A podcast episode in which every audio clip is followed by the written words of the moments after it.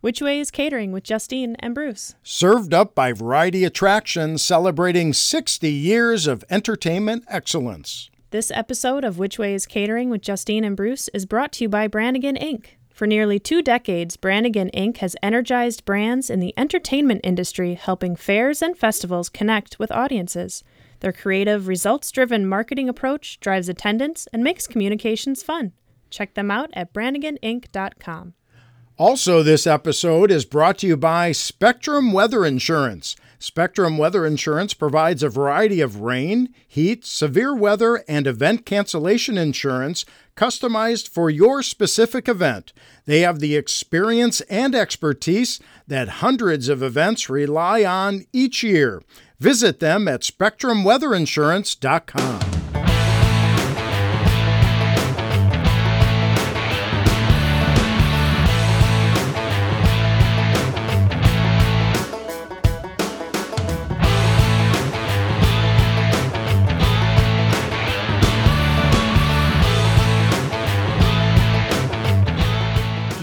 remember the time when people took pictures on a camera that had film in it?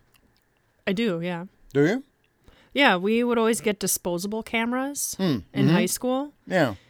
And the fun thing was is even though when the film was done and before you develop it, if you hit it just right on your palm, the flash would go off. So then you'd sneak up by people and then you'd just flash them in their eyes. Oh, One of my favorite things, especially on site, is I enjoy taking selfies, but in the background is always because you're you. so beautiful. Yes.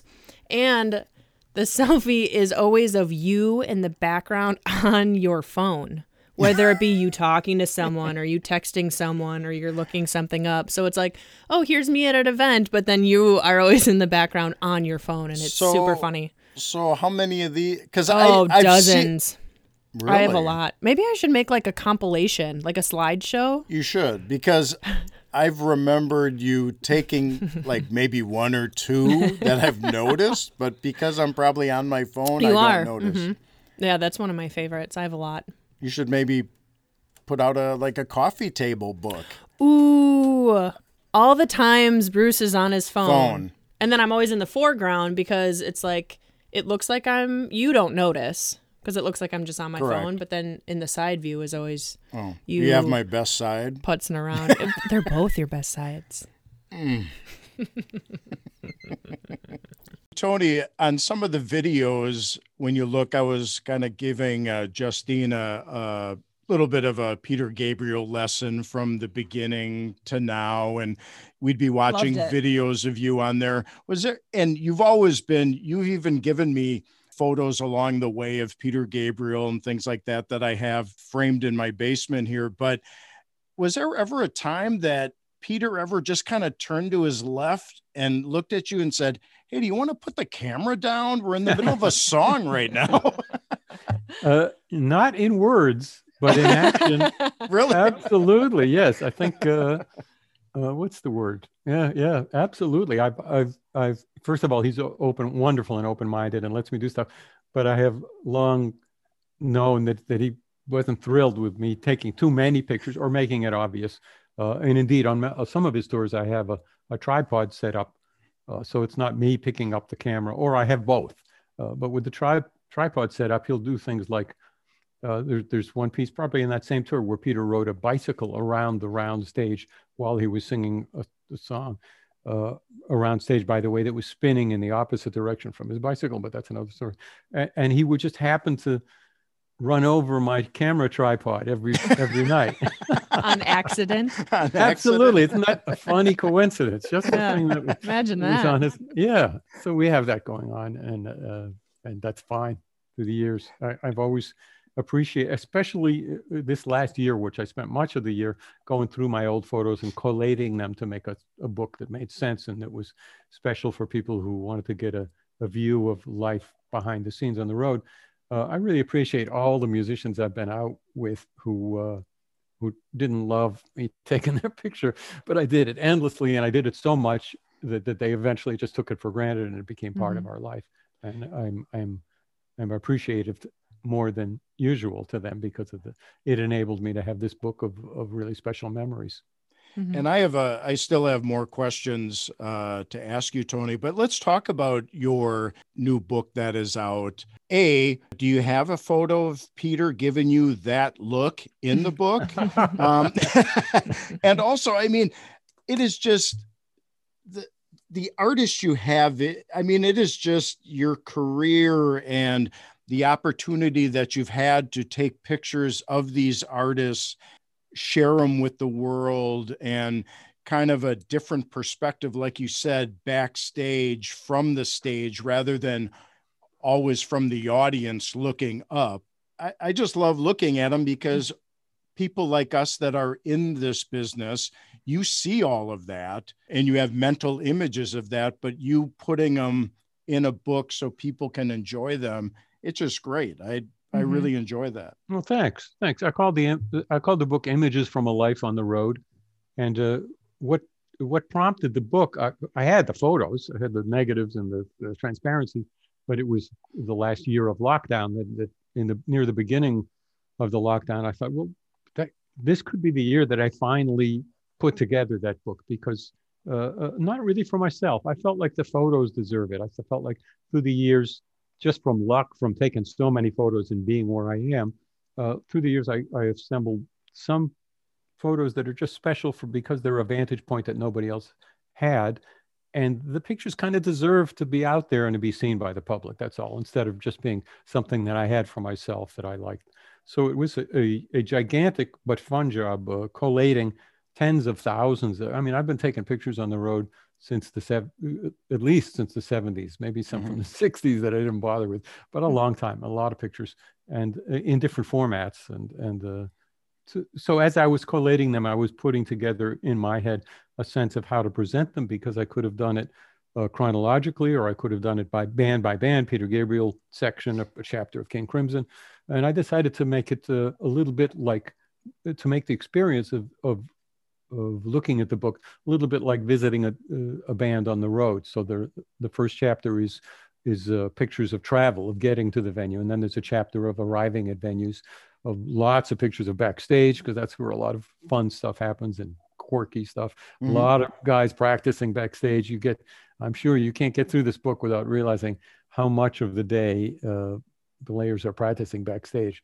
Uh, especially drummers. They just spend the whole day drumming. Anyway, uh, then shows pictures, of course, from on stage. And in the early years uh, uh with Peter Gabriel uh, and with King Crimson, yes, I was thinking back.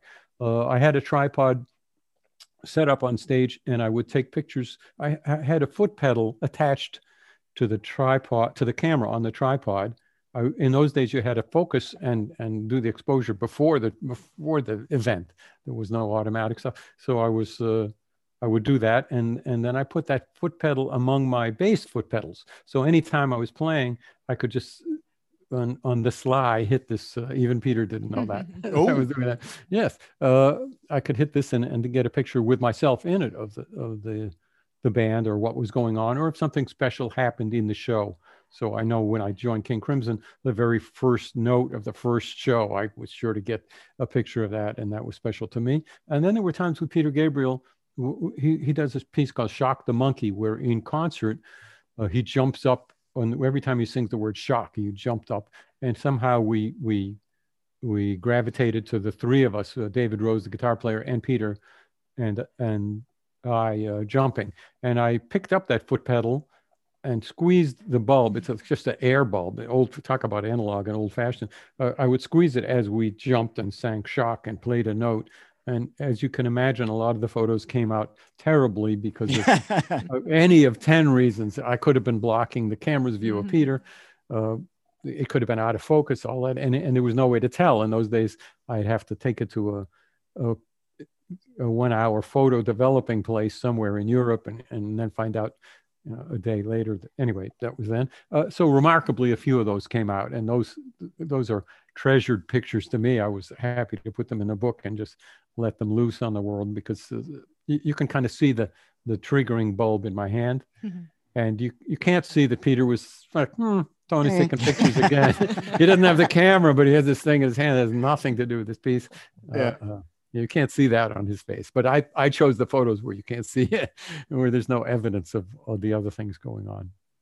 Well, the picture I sent you was of us Oh. on our Harleys. Yeah. Justine, Justine has it has a little hair going. here. Happy I have- guys. Yeah, so I have that framed here, but You have a lot more hair here, Bruce. uh yeah, and I do I have my porn mustache then? No. Uh, I don't think so. No, okay. But so Tony, that's the idea for your next book. That picture could be on the cover, and then it could be it could be just schmoes from the road. Just Road you know, schmoes. random dudes that you met on the road. Wow. No, I thought you were going to say pictures. All my pictures of Bruce. They deserve a, a, a book. Here's a book. yeah, I only have six of them, but it's a yeah, small only book. six of them, but they're great. They're uh, they tell a story all in its own. but- Well, I so like you, Tony, I really enjoy taking pictures, and Uh-huh. so I've been working with Bruce uh, for about a dozen years now, and usually what my mo is is I will get a picture with me in the foreground and him in the background, but it's always him on his phone. So Uh-huh. I have a series, probably 50 photos or more, various places of places we go and have events at. Wonderful where stuff going me on. Yeah. but then he's always in the background, you know, doing the phone and the oh my goodness. And yeah, so that would be my book of, you know, Bruce in the background on his phone. Yes, as as as is much of the world. Much of the world is on the phone. And in fact, I, I don't want to keep going back to my book, but No, one of the No, early go pictures- for it. Do it. no. No, one of the early pictures is uh, in in um, South America. We we had we had just got off the plane and we were in Costa Rica. Uh, it's the band Stick Men, and we we're on the road. And and and uh, in a typical situation, we're waiting. We're outside the airport, waiting for a ride somewhere, and it's not there. And all the guys are on their cell phones. So it's five guys on their cell phones. And I thought that actually is a poignant. Uh, a a moment, a moment where you can see, even though we're in clearly in a special place and it's a special tour and everything could be great. What what are we doing? We're on our cell phones, uh, meandering around, waiting, waiting for something to happen, to, for a chance to get somewhere. Mhm. Tony, you have been a session musician, a touring artist, singer songwriter. Of those three, what do you just going to tell me that you like them all, or what is what do you what what's your favorite? Oh, what I love, that's an easy, thank you for that question. That's the easiest question ever. What I love to do, what I love to do is play the bass and play music. And what I most love to do of the uh, different ways to do that is to play live, to play concerts with people and to share what I've finally learned through all these years. There's something magical about sharing music and there's something that brings together not just the band, but the band and the audience and, and a common part of our humanity that doesn't get written about much. And I don't really know a great way to express it in words, but I know that everybody who's been to a concert knows what I'm talking about. Uh, so what a lucky thing to be able to to spend my life doing those nights that are very special, those concerts that bring us together, and uh, that's uh, by far my favorite thing. So of course, this last year when I'm leaning back on the other things I can do, which are Mhm. still musical and and still Mhm. great, I, I'm very much looking forward to, to more of what I what I live to do, which is play music for other people. And as it, people are listening to your music and they get inspired to play themselves or, you know, go on their own ventures, who who inspires you the most as far as musically? Uh, good, very good question. There's no one that's the most, but uh, I grew up, of course, being inspired by by Oscar Pettiford, Ray Brown, some old time bass players, jazz bass players, that that were my older brother Pete was the one who could get records. You know what it's like. The older kid gets the records, and the younger kid listens to those records. And and and who knew? But this younger kid was inspired for a whole lifetime by some of the bass players I've heard. But let me equally say that the bass playing now that that is around on the web that we have access to uh, by very young people and a lot of uh, women, a lot of female bass players who are just staggering uh, in their ability, and, and and they inspire me this year and and to this day, and will continue to do that. Uh, uh, uh, young people are doing amazing things, and and I would say there are new frontiers in bass playing uh, that that are inspiring even to an old bass player like me. Going along those same lines, everybody goes to see Peter Gabriel, but really to see Tony Levin. Oh yeah, I What keep telling him that. I keep Hey, telling Peter that. I- you know, these people are here to see me. Of course. I mean, I think half the time on uh, most of those shows on those videos, you get a larger applause than Peter does. Oh, uh, that's. A, I haven't listened to the the the, Okay. the the videos, but I doubt that. Who does who does uh, Tony Levin get goosebumps at going to see that show? Good question. But as I've said before, I don't get time to go to shows. Uh, not only now, but but uh, when I'm uh, in a normal year, I'm on the road really all the time doing my own shows. So I'll I'll get if I get the chance to see anybody, I'm glad to go see them. Uh, the last band that I uh, that I actually traveled, flew somewhere to see because I I, I just didn't want to miss their shows was a very unusual band called Sleepytime Gorilla Museum. I'm not sure they're together anymore, but uh, there you go. You ask a question like that, you get an answer. Sleepytime Gorilla Museum. Yeah, so I flew to Detroit. I had seen them in New York and I'd seen them in Austin, and I, I thought I, I got to see them one more time. So so there's a, an example, but it's a very unusual for me because, uh, as I said, I'm my general life is I'm working every night. I can't go to shows. So where in What kind the of genres? yeah, where in the album section am I uh, searching for Sleepytime? You know what? Like most musicians something i'm really bad at is genres. I don't put things into categories in my brain and i don't really follow what i don't even know the music that i put out what people call it. They can whatever they want i guess. Uh, it's okay with me but but so i can't tell you what genre is, but it's pretty darn weird and and it appealed the real the reason they appealed to me is is it the the, the music was great. The, the compositions were great but it it seemed to me to have elements of the complexity of uh, sophisticated musicians, but played with a tribal ferocity that and a naivety that, that really seems like well those players aren't sophisticated at all. And then the, the, the, it seemed to combine both. I'm, I'm really generalizing about what it is about the band that appealed to me. Spe- specifically there was also the musicianships of each of the players uh, but but a combination of of uh, qualities that isn't usually together in the same band. I, n- I never answered that particular question. I hope I did okay with that answer. We're listening to them right well, after fin- this. finally, Yeah. you actually said that one of my questions was actually good because every time Justine asks a Uh, question, oh, That's a good- fabulous question. Well, yeah. yep. Uh, Tony, I was reading an article by Rolling Stones that listed off um, like the greatest bass players, not of the year, not of the decade. It was like greatest bass players of all time, of like the history of time. And they ranked you at number 42. Are you flattered by that? Do you think that's just nonsense? Or are you like, I made the list? Uh, all of those probably. All of those? I'm flattered. Uh, there are there we bass players know there are no greatest bass players. Uh, there are bass players that we admire and we love and we learn from, and there's a lot of those. But that doesn't make them better than the other bass players that we haven't heard. There's Mhm. I haven't met a human being that I think really heard all the bass players that there are, even that there are now, let alone through history. So uh, having said that, I'm flattered that anybody thinks I'm good, and, or and anybody paid attention to to what it is I do. I would be doing it just as happily if nobody paid attention, and if they were paying attention to the artist whom I'm backing up, that would be fine with me. But if they pay me some attention, that's very nice and and very kind. That was a great question, Bruce. Thank you, Anthony. I wish I wish you had answered it.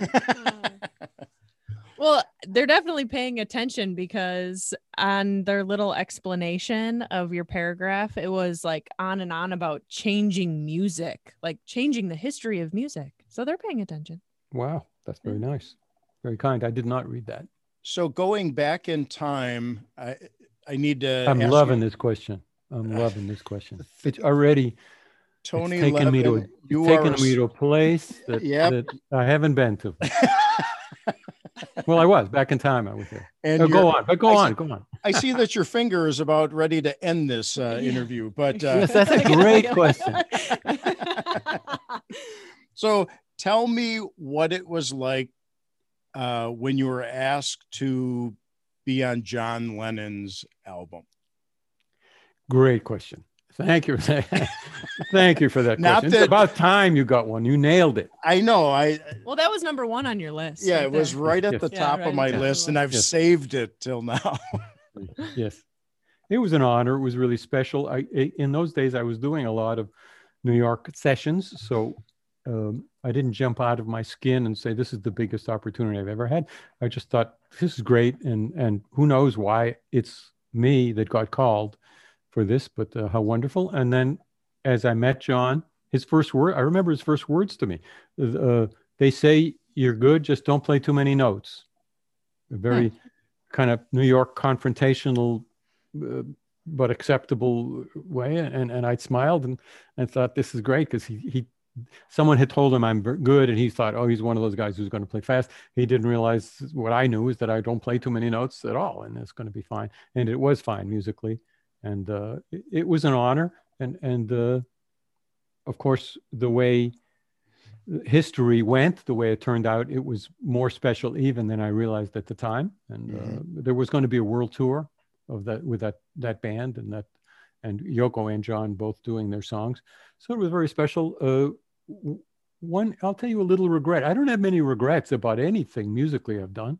I have some regrets about things i turned down and should have done but uh, one regret i have is it, it, on a playback i went into the control room with my camera of course and before I took a picture, I said, "Is it to John and Yoko both?" I said, "Is it okay if I take a picture?" And John said, "No, I'd rather you didn't." Hmm. So I didn't take a picture. Now I wish th- that's a, an amateur photographer who's who's good, who's really into it. What I wish was I was a professional photographer who would have taken the picture and then asked, and it would have probably come out okay. He wouldn't have kicked me off the session, and I really wish I had done that. I really Mm. wish I had one photo from that session and if you, you could just picture me with the camera next to me the whole uh, two weeks. Uh, but, but it didn't take two weeks. Once he had said that, I knew I better not take pictures. Uh, so it was a pleasure, great pleasure, and an honor being part of it. And I have often thought that uh, it was just coincidence. I haven't. Tr- I think I heard. I have a somewhere a, a radio interview he did where they where he says something like, "Well, uh, Willie Weeks was busy and he couldn't do it, so we got this guy Tony Levin. He turned out good."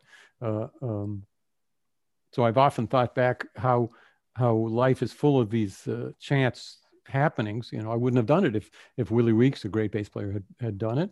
And I was very aware with John's music. Uh, there are a thousand bass players who could have done could have done a great job on that music. It it it plays itself. And if you happen to have heard the Beatles, then you, you have a, a head start of a style that really works well with with John's uh, wonderful songs. And uh, really it, musically as a bass player it was like falling off a log that expression or it was just like the bass playing 101 okay here's john lennon doing a simple song and and you get to be the one to make up a bass part to it. So so i didn't uh, kid myself that i was the only one that could have done that i was the one who was lucky enough to be there and it was a great honor and and uh, something musically i treasure to this day I mean, other people that you've been in sessions with, Justine and I had the pleasure to meet Alice Cooper. He nice was, guy isn't he oh, Oh, yeah. I mean, Yeah. he was he was just like you, Tony, because he was so genuine and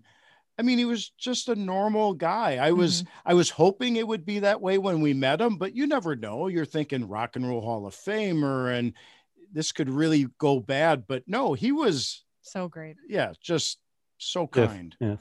Well, I haven't seen him in, in recent years, but the, I did do a few albums with him and they were very, like you said, very nice. He was practicing his golf swing with the practice golf balls while we worked out the songs. And when we were ready, he would join in, do a vocal. There was none of the, the, the crazy on stage stuff as you would, if you think about it, you would figure there wouldn't be, and there wasn't. And there was a, a, a bunch of musicians trying to make good music. Um, working with Lou Reed, what was that like? Well, but they're very different. Not that he's not a good guy, but uh, uh, you you can't tell these things when you hear the record. But I was asked to play on his record, and he wasn't there. I came in and overdubbed the bass. Uh, just just I, there were no other musicians there. The album had been mostly recorded, so I overdubbed bass. I think on only one song, and uh, that was the, the album Berlin. It came out, it did very well. I had no experience of Lou until many years later. We were on the same movie, a movie that Paul Simon wrote, where I was playing the part of Paul Simon's bass player in the movie. And, oh, funny. Yeah, it, that was easy. They, wow. You know, wow. I, I actually had I had trouble even fitting into that part, even though it was me. Wow, you, are um, stereotyped right off the bat. Yeah, yeah, yeah, it ended. That ended my acting career right there. You know, this guy can only do one thing. And Lou Reed played, ironically, played the part of a a jive record producer who was ruining uh, Paul's music. Uh, very different than what he really was, and that's when I met him. It's in the mm. filming of, of uh, One Trick Pony, that movie. So nice guy, and, and we miss him. Um, yeah. But, but it, interesting if you if you look back at the albums at behind the scenes of albums, uh, the, the the two we mentioned give you an idea. Sometimes there's an, a very limited interaction. Sometimes it's much more, and sometimes it, it, there was a day in 1976 that I was called. Same producer as Lou Reed, by the way, and Alice Cooper, uh, Bob Ezrin, wonderful producer, called me to come to Toronto in July 76 to do an album with this guy, Peter Gabriel, who had been in the band Genesis and was breaking off on his own. And I didn't know Peter, I didn't know Genesis's music. And on that day, the guitar player was Robert Fripp. So on that day in July 76, I met two guys who I am still mu- making music with to mm-hmm. this day. And that's, that's even to me, that's amazing. What a relationship, musical and personal, that started on that same day. And, and you know, if, if, life's twists and turns took me in a different direction, I might have not been there. Mm-hmm. And how different my musical career would have been then. And and probably Peter Gabriel and King Crimson, two different types of music, but I'm sure for you as a bass player, you have challenges with both. Mm. Very good point. And uh, I do indeed have challenges with both but what comes to mind more than that is both of those, both Robert and and the King Crimson, the experience of having been in King Crimson, and Peter Gabriel, both have inspired me musically to go in a different direction with my musicality, with my bass playing. They were both uh, what you might call progressive uh, uh, outlooks towards music, and not doing things the way they were before, and not doing things in a normal way.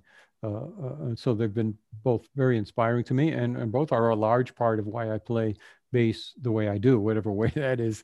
Uh, those two gentlemen have a large part of it. Mm-hmm. So, so, then, how, how, lucky, how, yeah. how, does that translate then for your work with Pink Floyd then?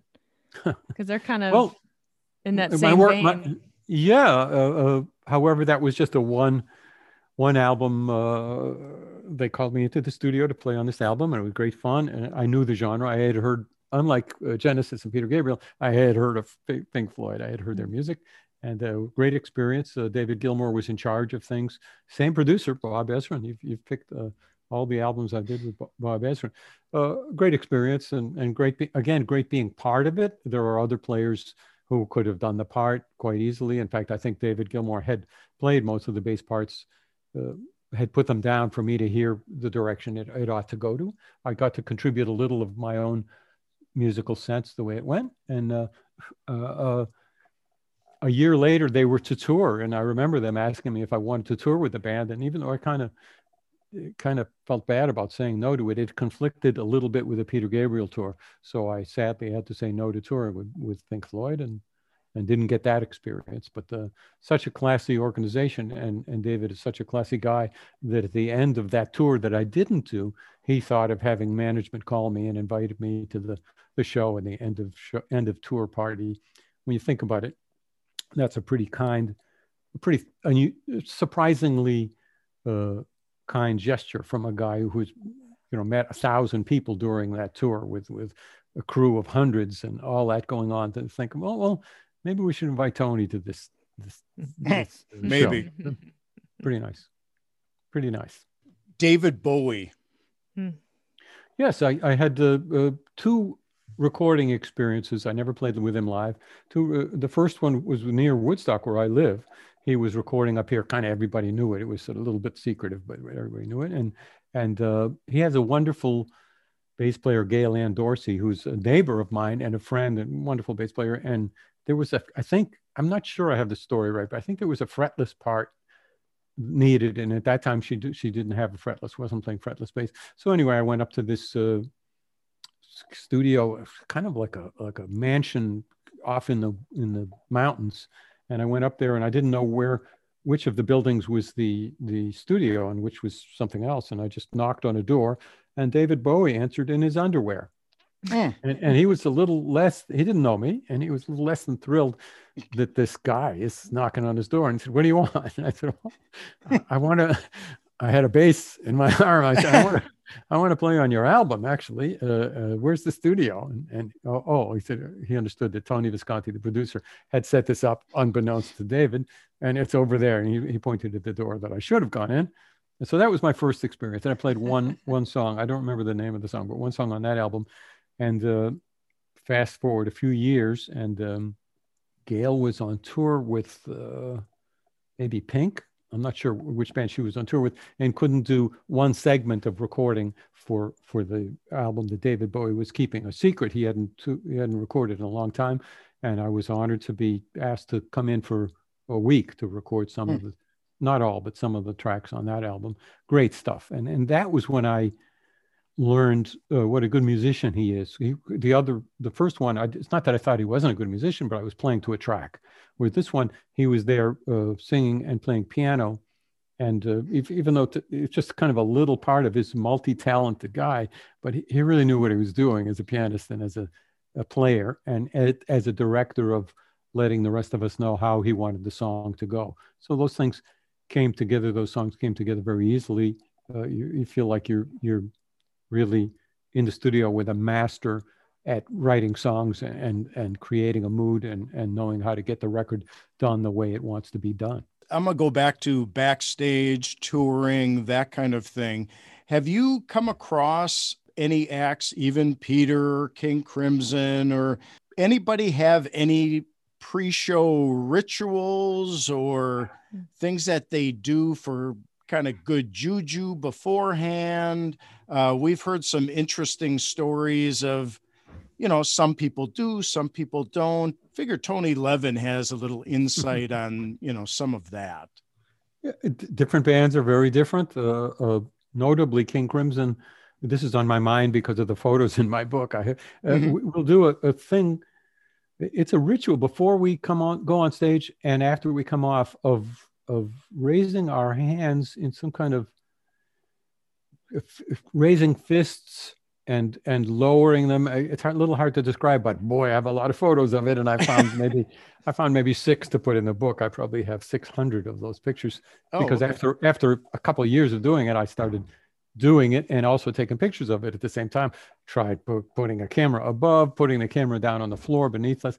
Uh, okay so so when the when I'm writing the index of the book and I want to describe this bizarre situation in these mm-hmm. photos, mm-hmm. I thought, well, I don't really know why we're doing this, and, and so I wrote to Robert, my friend Robert Fripp, uh, the founder of uh, King Crimson. I'm sure it's he that started it. And I, looking back at, through my photos, I, I could place it that it was in the mid 90s that we started doing it, and and he didn't know why? He didn't remember that he had started it. So imagine every night before before we go on stage and after we come off stage a band is doing this very ritualistic thing kind of serious kind of kidding and and none of us has a clue why we're doing it. Yeah. Uh, robert and that same hmm.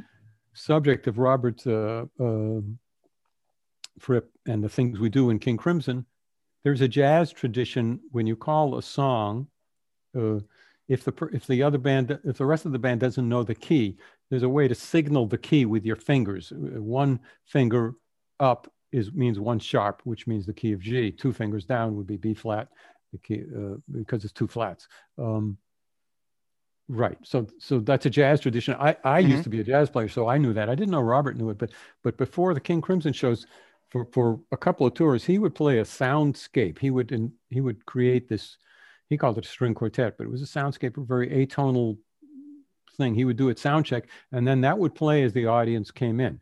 And and for a while, uh, we got into the habit of Robert said, "Well, let's go on stage while this is playing, and let's have Tony just join in on on bass and play. Other guys can, but let's have the bass join in, and then we'll go into our first piece." So then, as we're lined up off stage, hearing this way in the distance, uh, going through the audience, Robert would give me a hand signal like uh, in a jazz like a B flat or or one sharp, uh, Mhm. one sharp or something like that.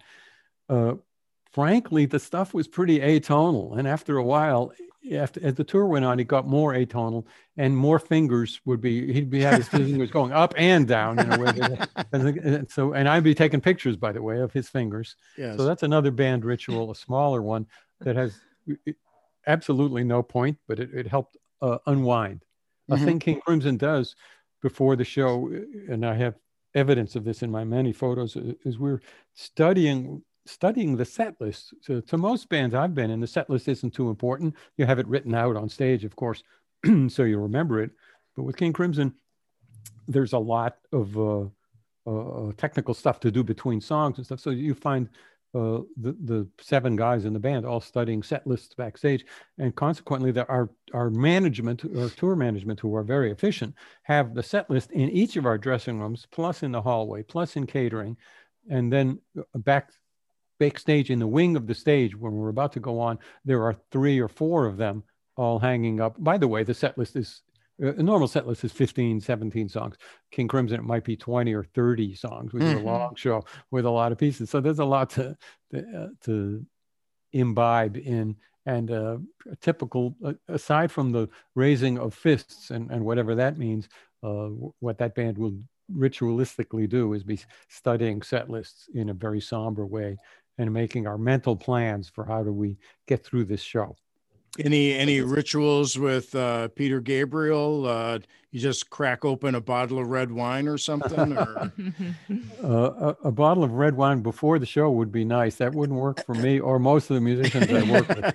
We kind of need our, our full facilities during the show. Peter, through the years, has had different things some dance warm ups, some vocal warm ups, usually with a little bit of a sense of humor. We know we're not uh, great dancers, and, and the, the, the klutzy dance steps we make uh, uh, are, are as much for fun as, as uh, for show. And there was one time that, that Shankar was on the tour uh, playing a wonderful Indian violinist and, and singer.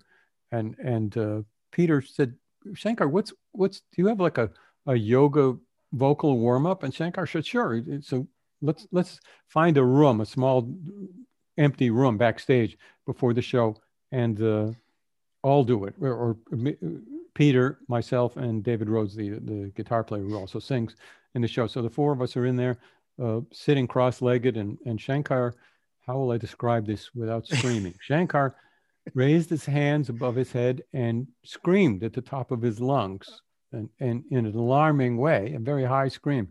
And so we did that. So four of us screamed, at, and the crew op- tore open the door and came running in, thinking something very bad was happening. And that's as far as that uh, supposedly yoga uh, warm up went. And then Shankar just calmly lit a cigarette and wa- walked off. yeah. he, And, he uh, probably that's thought it. of that on the way in Yeah. and thought, yeah, this is, this sounds good. yeah. I, I, It's I- totally I- I didn't ask where it came from, but the, the in practice it wasn't too useful. We didn't repeat that one. We, That's we- funny. once was enough With the because many yours of, are the best questions. correct, yes, So- yes. You know, we Tony's wasted, playing to we the didn't waste. uh, did I say we wasted? we- We gave Bruce some time, Yes, Okay. you did. but now let's get to this. Back to Justine. it's just one Back more. to the Justine show. Which way is catering with Justine? Over the lots and lots of meet and greets that you've done throughout the years, have you ever encountered like a diehard fan that was just a little too much? That's a that's it's, it's interesting. Uh, probably probably quite often, but but uh, one learns to deal with that, and, and you know one appreciates where it's coming from, and and Sure. kind of is it's a compliment, and uh, yeah, certainly in life as well as backstage. Uh, you sometimes meet somebody whose enthusiasm uh, verges on being inappropriate for the situation. And as you can tell from the way I describe it, it's, Yes. it's not going to throw me off my stride. And I'm, I might even be so bold as to say, uh, I love your enthusiasm, but perhaps it's a little, some of it is a little inappropriate here. Uh, I don't have a rule about it. Uh, my instructors have been wonderful in that, mainly Peter Gabriel. I've, since I've known him, I've, you know, he's a superstar, a very famous guy.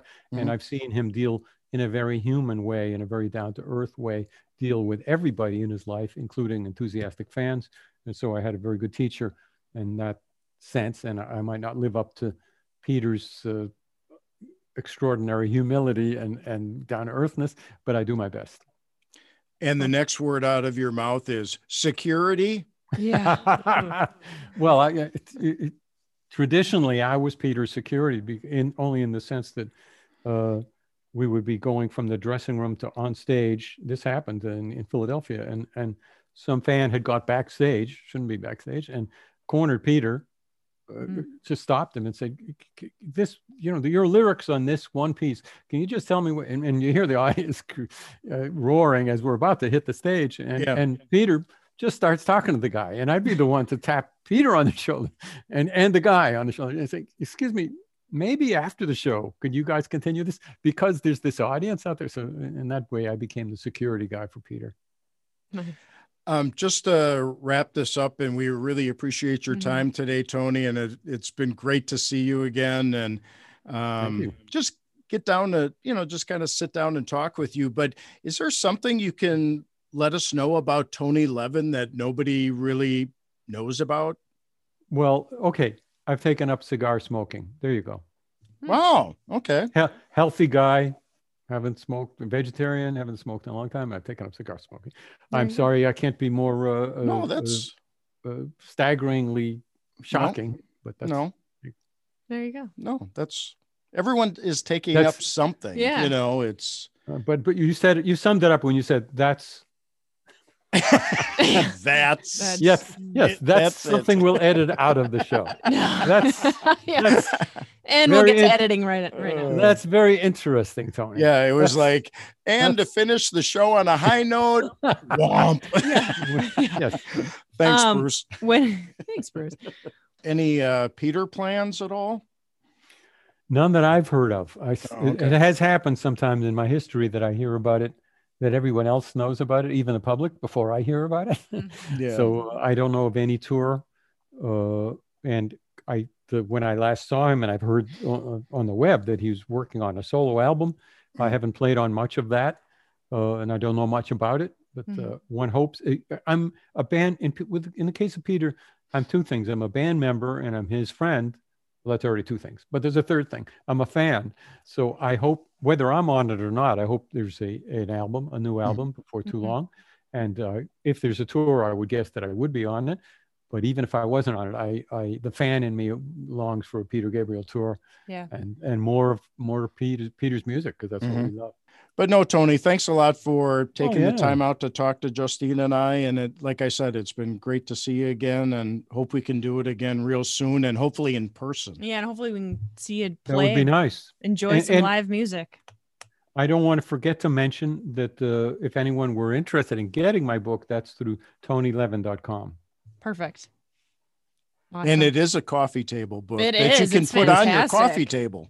I, I, I tried to make it in the shape of a coffee table, but it wouldn't work. Or your cigar table, your smoking stand. Yeah. There you go. Yeah. If you were so lucky as to be able to smoke indoors, which I'm not allowed to do. do you do you do you have a smoking jacket? Yeah, your long jackets. There, yeah. How many long jackets do you have? Like, do you have long jackets? Yeah, that you wear on stage. Coat, oh, that that's that's not mine. That's tour tour uh, uh, wardrobe. You don't, you don't get to keep in, them. No, that lives in a wardrobe trunk mm. somewhere in the in the bowels of Real World Studios. Wow. I thought you had yeah. maybe like a coat closet with like, you know, 200. Can I can I tell you? No, no, I want to tell you this. Uh, okay. oh, yeah. King Crimson reformed in the 90s, have been have been unformed in the 80s, maybe in the mid 90s, 94 and we finally one thing led to another. We did an album, we were doing our first tour and uh, the wardrobe trunk emerges where it had been in storage and, and we, we get dressed for the first show and, and, and as we're about to go on robert looks at my shirt and he says that's a that's a really nice shirt. And i said thank you. And he, and he looks at it again he says that's a wonderful shirt. Uh, and i said thank you. And he said that's my shirt. I've been looking for that shirt since the 80s i said oh oh i'm sorry. I thought it was my wardrobe. But it looks better on you. I thought it looked better on me. Did you have to give him the shirt or did you get? I gave him. I gave him back his shirt. Not that, not before the show, but after the show, I gave him back his shirt. You sweated in it first. Uh, well, yes, Got it all gross. and yes, then- yes. So how That's much? my shirt. So looking at your uh, zip up there, how much Peter Gabriel swag do you got in your closet? Yeah. Uh, it's just this. Oh. tour, tour. No, it's tour swag is free. At the end of the tour, they give us a sweatshirt or, or a oh, t-shirt, or nice. two t-shirts. Yeah. So multiply that times, I don't know, 60. How many tours have I done? oh my gosh! and so, so I have no non-tour. It's not that I have collected tour stuff. It's just that I don't have any other stuff because I never need to get it. So everything, uh, if I'm lucky, I wear one that says Tony on the front. So if I have a senior moment and can't remember what I'm doing, uh, I also have a, a, a bass player magazine gave me a, a very, a very nice jacket that not only says Tony, but it says bass player. So I can remember everything about myself. everything, Just who looking you right are, my, what you do. my chest.